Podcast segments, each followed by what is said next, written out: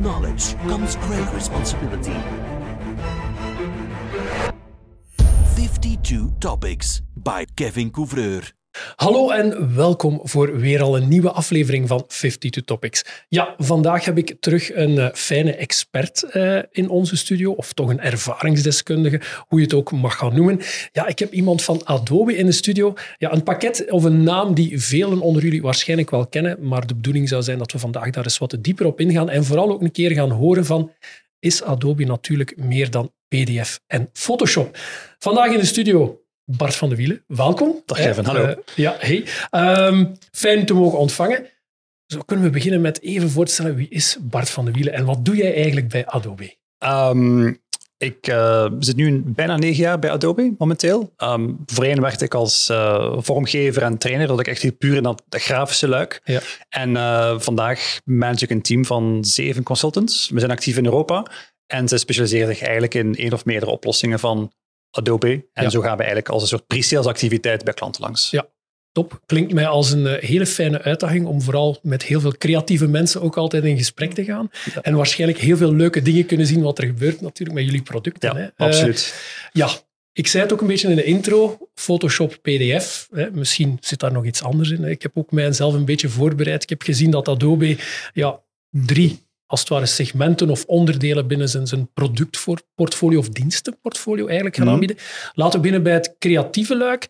Dat is inderdaad waarschijnlijk meer dan Photoshop, denk ik. Hè? Ja, absoluut. Ja. Het is een cliché. Het is, uh, Adobe is Photoshop en PDF, ja. om het zo te zeggen. Um, maar langs de andere kant wil het eigenlijk ook wel duidelijk zeggen dat de mensen die ook niet per se grafisch geschoold zijn, ja kennen Photoshop en ze kennen PDF. Dus dat is eigenlijk iets wat alomtegenwoordig is. Hè. Ook, standaard. Uh, het is, Photoshop is een beetje onderweg geworden voor veel mensen ook. Um, ik denk dat Adobe, als je kijkt bij het Creative Cloud gebeuren, dat is eigenlijk een hele suite van producten, ja. um, levert eigenlijk programma's en diensten die je toelaat om vlak van fotografie, illustratie, uh, digitale vormgeving, uh, animatie, audiobewerking zelfs, eigenlijk daarin ja, werk kunt gaan leveren en creatief kunt gaan zijn en marketing en ander materiaal kunt gaan beginnen maken. Ja. Dat is een beetje een notendop. Ja, hele mooie notendop trouwens. Ik, denk, uh, ik denk dat we erin zouden kunnen slagen om eindeloos te praten erover. Vermoedelijk wel, ja. Vermoedelijk wel. Ja. Um, Oké, okay, de suite is uitgebreid. Inderdaad, we hebben Photoshop, Illustrator, InDesign en dergelijke meer. Hè. Ik denk ook Premiere kennen we ook, of Sommigen zouden Sommige dat toch moeten kennen hè, in het kader van video-editing. Ik weet ook, After Effects bestond ook. Hè, zo die eerste om inderdaad ja, eh, inline graphics te gaan maken voor video. Ja, je sprak daar over 3D. Je sprak daar over ja, ook een stukje audiobewerking. Hè, wel bij podcasten. Ja, heeft Adobe daar ook al uh, zaken voor? Uh, sowieso, op vlak, op vlak van 3D. Um, ehm, enkele jaar geleden heeft Adobe een bedrijf overgenomen. Adobe neemt eigenlijk twee, drie bedrijven, of heel kleine bedrijfjes, gemiddeld per jaar over. Um, dat is niet altijd zo even breed in de media, maar zo haalt hij in feite heel veel technologie binnen. Ja. Een paar jaar geleden was dat um, Substance. Het product heette Substance. Het bedrijf heette Algorithmic. was een Frans bedrijf trouwens. En die waren eigenlijk de standaard voor het maken van 3D-texturen, maar echt hyperrealistisch. Voor bijvoorbeeld ja, voor uh, de Marvel films of games of, of architectuur of auto's. Of Alles waar 3D een heel grote voetafdruk eigenlijk heeft, al die sectoren, was eigenlijk Substance de de facto standaard. Mhm. Dus um, sindsdien is Adobe heel veel bezig met 3D. Um, ehm, en als je uiteindelijk ook kijkt naar um, audiobewerking, omdat je, we zitten met een podcast bezig tenslotte. Ja. er was bijvoorbeeld, twee jaar geleden was er een product, een bijtal product dat op de markt gekomen was als een webservice, dat heette Adobe Podcast. Ja. En uh, die technologie is eigenlijk ontmanteld in de tijd. Hij zit eigenlijk nu in Premiere Pro, waarbij je in feite als een soort ja, one-click solution audio kunt gaan, ja, gaan, een beetje gaan opkuisen, gaan optimaliseren. Alsof het eigenlijk lijkt alsof je echt in een professionele studio dingen zou hebben opgenomen. Het is uiteraard fantastisch, maar ik denk voor iedereen die gewoon thuis misschien wat opnames doet, was eigenlijk gewoon één knopje en de audio klinkt echt fantastisch. dus eigenlijk uh, waar het in zit. Ik weet dat we daar uh, een, een tijdje terug ook geëxperimenteerd mee hebben om te zien van, ja, maakt het zich ah, zijn naam ook wel waar. en ik moet wel zeggen, de eerste bevindingen toen, want het was vrij nieuw, het werd toen ook gelanceerd als echt wel dat, dat, dat product. Ja, ik, we waren toch wel vrij verbaasd en onder indruk van hoe dat soms matige kwaliteit uh, toch ook wel professioneler kwam klinken. Want ik moet ook toegeven, we hadden niet altijd de luxe van waar we nu staan met, met echt professionele microfoons en, en, af, en nabewerking en dergelijke meer. Dus wij zijn ook wel gegroeid in dat verhaal. En technologie heeft daar ons ook wel in ondersteund. Ja, als we nu gaan kijken, ja, vroeger, ik kocht... Uh, Adobe Photoshop eh, met een boek, eh, meestal een boek en een cd erin. Ja. Hè. Ik heb nog zelfs Dreamweaver liggen. Ik weet niet Ah. of dat, dat zelfs eh, van jullie was, of dat dat ooit van jullie is. Uh, Het lijkt er toch op. Nu want, wel, eh, ja. Nu wel, ja, ja. Dus eh, ja, er zijn ook acquisities gebeurd Uiteraard, waarschijnlijk. Hè, want je sprak eh, eh, ook over Flash en dergelijke meer. Ja, het zijn allemaal zaken die niet meer leven waarschijnlijk als technologie. Flash wel. Flash is Ja? omgedoopt tot eh, Animate. Ah, oké. Ja, maar Flash is heel, leeft heel hard. Ah, maar. Flash, het klassieke Flash-formaat is nu HTML5. Ja, ja, voilà. Er is een evolutie in geweest, maar het product bestaat nog zeker en vast. Dreamweaver ook nog altijd, ook onder Ja. die naam. Ja. Ehm, maar het is wel duidelijk, denk ik, het laatste, zeker het laatste zes, zeven jaar, dat Adobe toch wel gekozen heeft om meer weg te sturen van het klassieke Ja. webvormgevingsgebied, om het zo te zeggen.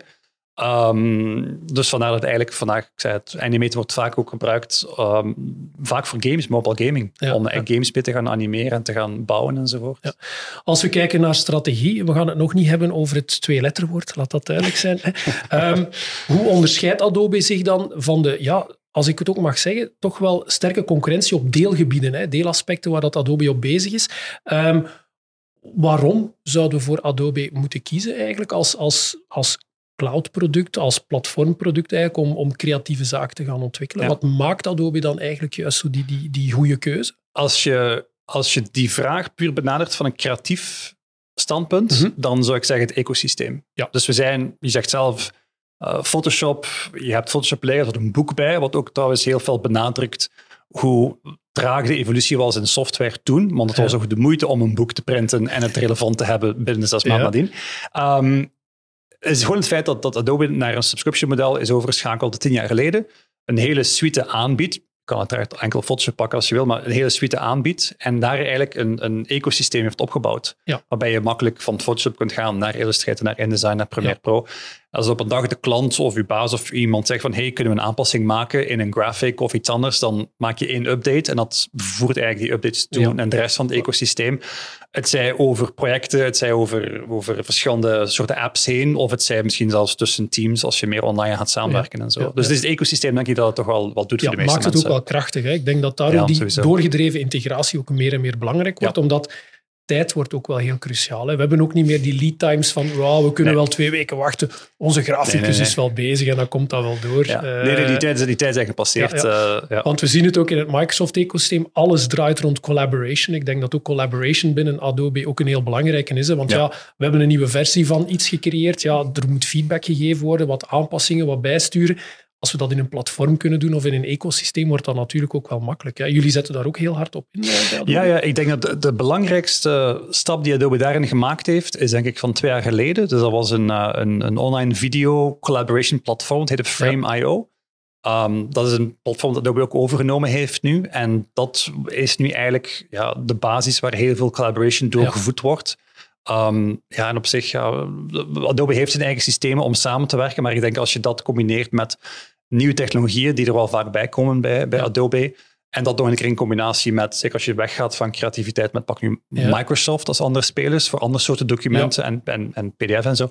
Ehm, dan zie je toch wel een heel breed ecosysteem. Want als je ziet, ja, voor iedereen is het veranderd. Hè. Zeker sinds COVID. Mensen werken in een hybride model of ze werken thuis vanaf nu. Dus, en de werkgever verwacht tenslotte dat je e- minstens even productief bent alsof je gewoon puur hier op je, op Ja. je kantoor, op je bureau gaat beginnen zitten. Dus inboeten op productiviteit was nooit een optie voor geen enkel bedrijf, denk ik. Ja, dat klopt. En het cloud-verhaal natuurlijk draagt ook weer bij, want ja, grafische documenten, InDesign-files, eh, Illustrator-files, Photoshop-files, zijn ook niet altijd de kleinste bestanden. Nee. Hè. Dus ook om daarop samen te werken, heb je ook wel een platform nodig die dat kan eh, accelereren en ook kan versnellen Ja. natuurlijk. Hè. Ja. Ehm, Ja, in iedere podcast bijna komt het twee-letterwoord naar boven. Ik ga het ook maar gaan zeggen. Wat doet Adobe met AI? Heel veel. Ja, Heel waarschijnlijk. veel. Ja, dat, is, dat is het korte Ja, antwoord. het ja. korte antwoord. Nee, ja. AI zit, zit zeker de laatste tien jaar heel, heel diep geworteld in de meeste Adobe-oplossingen, Ja. maar men heeft niet altijd door dat AI gebruikt wordt. Dus Oké. dat is een beetje de, de out-of-the-box AI. Uh, ik ga een Photoshop voorbeeld pakken. Je maakt een selectietje, iets dat moet verdwijnen. Je drukt op knop en AI gaat Magisch. patronen herkennen in de afbeelding en, en dan dat gaan opvullen dat het, dat het item verdwenen is. Dat is het makkelijke. Ja, ik moet wel zeggen, als je dan kijkt zo naar bepaalde tools, hè, de Magic Wand, hè, zo AI wordt, werd altijd zo'n beetje als magie getoond. Hè. Ja, Eh, ik sowieso. wel leuk. Hè. De allusie Sowieso. maken daarop Ja. vind ik wel tof. de evolutie daarin zit eigenlijk nu dat we van, van een soort klassieke AI naar generative AI gegaan zijn. En dat is denk ik wel het sleutelwoord generative AI. Wat eigenlijk wil zeggen dat het op basis van een extern algoritme nieuwe content kan bijmaken die niet per se reeds aanwezig was in het bronmateriaal. Ja, oké. En, dat, en dat is denk ik wel het heel mooie. En als je dan vraagt wat doet, wat doet Adobe daarbij, Ehm, als je kijkt naar mogelijkheden van text-to-image, aan de hand van een prompt een beeld genereren, ehm, dat is één mogelijkheid. Maar dat gaat verder. hè. Dat gaat, even, dat gaat eventueel naar bijvoorbeeld iets wat we noemen text-based video editing, waar je dus niet meer manueel selecties maakt in video, maar puur de, een transcript krijgt van de audio en je gaat de audio copy-pasten en verhuizen en doen alsof je eigenlijk met een tekstverwerker Ja. bezig bent. En dan gaat de videoclipjes vanzelf wel volgen. Dus dat soort zaken. Maar als je bijvoorbeeld ook kijkt op vlak van eh, marketingoplossingen, misschien eventueel het, herschrijven van, kopie, van, van Ja. een kopietekstje bijvoorbeeld, die Ja. beter past bij een bepaalde doelgroep. Of, eh, of patronen in iemand zijn online shoppinggedrag detecteren. Dus Ja. daar zit eigenlijk heel, heel veel in verweven. Binnen de Creative Suite, Creative Cloud. sorry. Cloud, ja. Creative Cloud. Eh, dus AI, klopt dat? Dat is onder de noemer Firefly. Zit dat Ja, daar zo'n stukje in? Dat is eigenlijk die generative, generative, Generative AI, die eigenlijk binnen alle moet ik gaan zeggen, oplossingen of workloads binnen die Creative Cloud eigenlijk kan aangesproken worden om. Zaken te gaan doen. Hè? Ja, dus, het is, dus Firefly is geen, is geen product wat je koopt. Firefly is, goh ja, het kind moest de naam hebben, denk ik. Het is een soort familie Ja. van generative AI-algoritmes Ja, die eigenlijk bepaalde oplossingen gaan voeden. Het zij de klassieke text-to-image, wat je misschien zult kennen ook onder DALI of Midjourney. Ja. Of, eh, dus dat soort zaken bijvoorbeeld. Maar dat kan even goed ehm, andere processen aansturen. Bijvoorbeeld in eh, Express bijvoorbeeld kan je een beschrijving maken van wat voor het ontwerp je wilt hebben. Bijvoorbeeld, ik, zoek een, ik moet een flyer hebben voor een feestje. Pak nu dat hier doorgaat in Waregem bijvoorbeeld Ja, ja. op 16, 16 mei. En dan gaat hij een flyer maken met de tekst op en al zo. Ja. Dus het voedt eigenlijk heel veel verschillende processen. Maar het komt allemaal van die ene bron Ja. die ze is Firefly eigenlijk de technologie hebben. op zich, of de noemer van de technologie. Voilà, dat is het, ja. We gaan natuurlijk geen, geen eh, doorgedreven discussie voeren over rechten en auteursrechten en, en dingen. Ik denk dat eh, Adobe daar ook natuurlijk wel bewust mee bezig is. Hè, van eh, hoe gaan we daarmee om? Wat is de basis? Hè? Jullie hebben ook Adobe stokbeelden Ja, hè, die gecureerd klopt. worden, die ook gemanaged worden door Adobe. Ja, jullie gebruiken dan dat als basis voor eigenlijk de generative AI-functionaliteiten en Ja. eventueel content van klanten of dergelijke. Ehm, standaard traint Adobe nooit op content van klanten. Want Ja. effectief, als je zegt, dat je spreekt over generative AI. En uw generative AI is maar zo krachtig als de databank waarop het getraind geweest is. Ehm, een verschil dat Adobe specifiek gemaakt heeft, vandaar dat we ook relatief laat daarmee uitgekomen zijn, Ja. Is omdat men eigenlijk wil maken dat wat er ook gemaakt wordt met Firefly commercieel veilig is. Ja. Ehm, want het, het ding is dat als je kijkt naar hoe het getraind is, dus je hebt effectief die stokdatabank, pakt ruwweg 400 miljoen beelden of zo, Ja. Ehm, die worden ook optief gecu- gecreëerd. Dus daar ga je geen beelden vinden van Star Wars of, of Ferrari. Of, dus die Ja. merken gaan er allemaal niet op staan, bijvoorbeeld. Ehm, dat in combinatie met beelden die eh zogezegd aangeduid zijn als open space beelden, die dus in de public space beschikbaar zijn, geen copyright.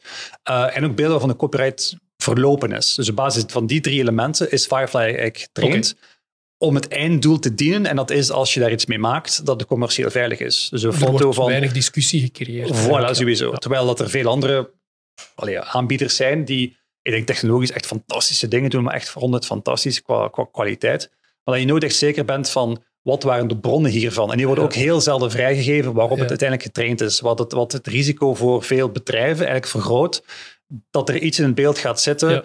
Een outfit, een product, een uurwerk, een, een, een perspectief, een plaats, een persoon, een, een, een merk, wat eventueel gecopyright zou Ja, geweest zijn door iemand. Ja, ik denk dus voor de creatievelingen onder ons natuurlijk is er redelijk wat mogelijk in de Creative Cloud Ja. hè, van, eh, van Adobe. Als we gaan kijken, hè, we hadden de, een stukje die drie pijlers die ik zei in de intro. Hè, we hebben ja, het PDF e-sign, wat ik dan zie echt wel als business solutions. Hè, Ja, en dan echt wel. Hè, ehm, denk dat we daar dan ook nog eh, eens moeten dieper op ingaan. Misschien moeten we dat in een volgende eh, podcast doen. Wie weet, Dat is hè, is er wel een idee. Dus daar zitten we echt wel met die business tak. Er was nog één tak ook die mij een stukje intrigeerde, waar dat ik eigenlijk persoonlijk nog nooit zoveel van had gehoord, was eigenlijk de ja, marketing cloud of zo, of moet ik dat noemen? of, of, of experience cloud, ja, En wat doet dat ding eigenlijk juist? Uh, ik, denk, ik ben misschien een beetje... Hè? Nee, ik denk dat experience cloud de minst bekende is voor, de, voor, voor het grote Wordt dat gebruikt in België trouwens? Gigantisch veel, ja. ja. Er zijn heel veel... Ik ga geen klantennaam noemen, want er zijn, niet, de, de, de, meeste grote spelers in, in België die gaan maken gebruik van, van die suite eigenlijk. Dus eigenlijk is het een bundel van uh, producten voor de digitale marketer. Dus dat heeft eigenlijk te maken met onder andere campagne-optimalisatie via pak nu Adobe Campaign. Dus um, uh, specifieke e-mailcampagnes richten aan bepaalde doelgroepen op basis van hun kropgedrag, surfgedrag online bijvoorbeeld. Dat gaat over AB-testing voor banners. Dat gaat over een asset management systeem. Um, dat gaat over het um, bijhouden van analytics van surfgedrag, shoppinggedrag bijvoorbeeld online van klanten. En daar even real-time informatie van krijgen. En op basis daarvan weer andere processen automatisch te doen, te doen starten. Om campagnes bij te sturen bijvoorbeeld. Dus dat is eigenlijk een hele suite aan producten um, die eigenlijk in combinatie gebruikt worden met het cloud platform. En dat is een beetje ja, wat, wat vaak een beetje wordt, wordt gepitcht, hè, online ook. Dat is dat zowel het content creatiestuk als het, het meten en het, het inzetten van de marketing zelf, eigenlijk de, de luiken zijn die beide door Adobe opgepikt worden, waar eigenlijk heel, heel veel ja, heel van de kracht in zit van, ja, van dus eigenlijk het meten, het resultaat, het rendement gaan, gaan meten van het creatieve, maar ook inderdaad ook het publishen en het online zetten en het automatiseren daarvan. Zit automatiseren ook sowieso. Ik ga een voorbeeldje geven. Dus bijvoorbeeld, um, Adobe verkoopt heel veel software abonnementen online ook, via de eigen shop en via banners en zaken. Dus, um, dus wij beleven, pak nu Black Friday, even hard als een of een andere ah, retail. Ja, dus wij maken zelf ook content voor Black Friday, kortingen op Creative Cloud en al die andere zaken. Dus wij hebben bijvoorbeeld voor onze eigen Black Friday campagne, wij hebben rond de 50.000 assets gemaakt, puur om Black Friday te gaan promoten. Dus dat, gaat, dat gaat over allerlei formaten, de banners, de e-mailcampagnes in, in 60, 70 verschillende talen. En, en daar zit je met, met, die, met die schalen. Ik moet bijvoorbeeld geen banner maken van Photoshop voor iemand die al Photoshop heeft. Dan ga ik andere dingen gaan aanprijzen. Dus, dus het maken van zo'n klantprofiel en het optimaliseren daarvan en ook in bulk creëren van zoveel assets, dat zit eigenlijk in een heel deels geautomatiseerd systeem, ook deels gevoed door die generative AI terug. En zo gebruiken we eigenlijk onze eigen producten ook om ons eigen business te doen runnen. En dat is het interessante, want wij komen zelf dingen tegen die zeer goed gaan of soms minder goed gaan. En dan weten wij perfect wat we moeten doen om dat ook voor klanten te gaan ook vanuit het, het, principe van eat your own dog food waarschijnlijk. In dat principe wel, ja. ja. Zo van, we leren ook uit onze eigen fouten en we kunnen ook absoluut. onze eigen meest kritische klant zijn. Een Ja, absoluut, ja. Dus, uh... dus, uiteindelijk, als ik het zie, Experience Cloud, Creative Cloud zijn eigenlijk ook een familie. Hè. Dus als we daar verder in willen gaan bouwen... D kunnen er is een overlap, ja, dat het zo zeggen. En dan uiteindelijk hè, nog het, het, of businessluik, ja, ik noem dat misschien een beetje een iets saaiere luik misschien, het PDF en, en e-sign verhaal. Maar uh, eigenlijk zien we daar heel veel complementaire zaken die overkoepelen gaan. Ja, ik moet wel zeggen, ik heb het gevoel dat ons gesprek heel ver zou kunnen gaan, Bart. Uh, ik denk eh, heel boeiend, heel interessant. Um, ik zou je alvast al willen bedanken voor een stukje de heldere uitleg van wie Adobe is, wat jullie vandaag de dag doen en waarschijnlijk ook nog veel meer gaan doen naar de toekomst toe. Zijn er zaken die ik ben vergeten, Bart? Ik denk het niet. Ik denk het niet. En bedankt uh, dat ik erbij mocht zijn voor deze aflevering. Ja, ik vond het, het, is, het is met plezier. Ik uh, hoop je heel snel terug te zien. Misschien uh, zien we elkaar nog in een volgende podcast of aflevering. Tot de volgende. Ik zou zeggen, iedereen volg ons zeker verder online op alle kanalen. 52 Topics is er natuurlijk voor jullie. We informeren en proberen natuurlijk jullie slimmer te maken. Vergeet onze hashtag rode telefoon niet. Hè. Laat een berichtje na heb je zelf bepaalde topics die je graag aan bod zou willen komen of laten komen? Uh, laat zeker na. Ik zou zeggen, tot de volgende 52 Topics.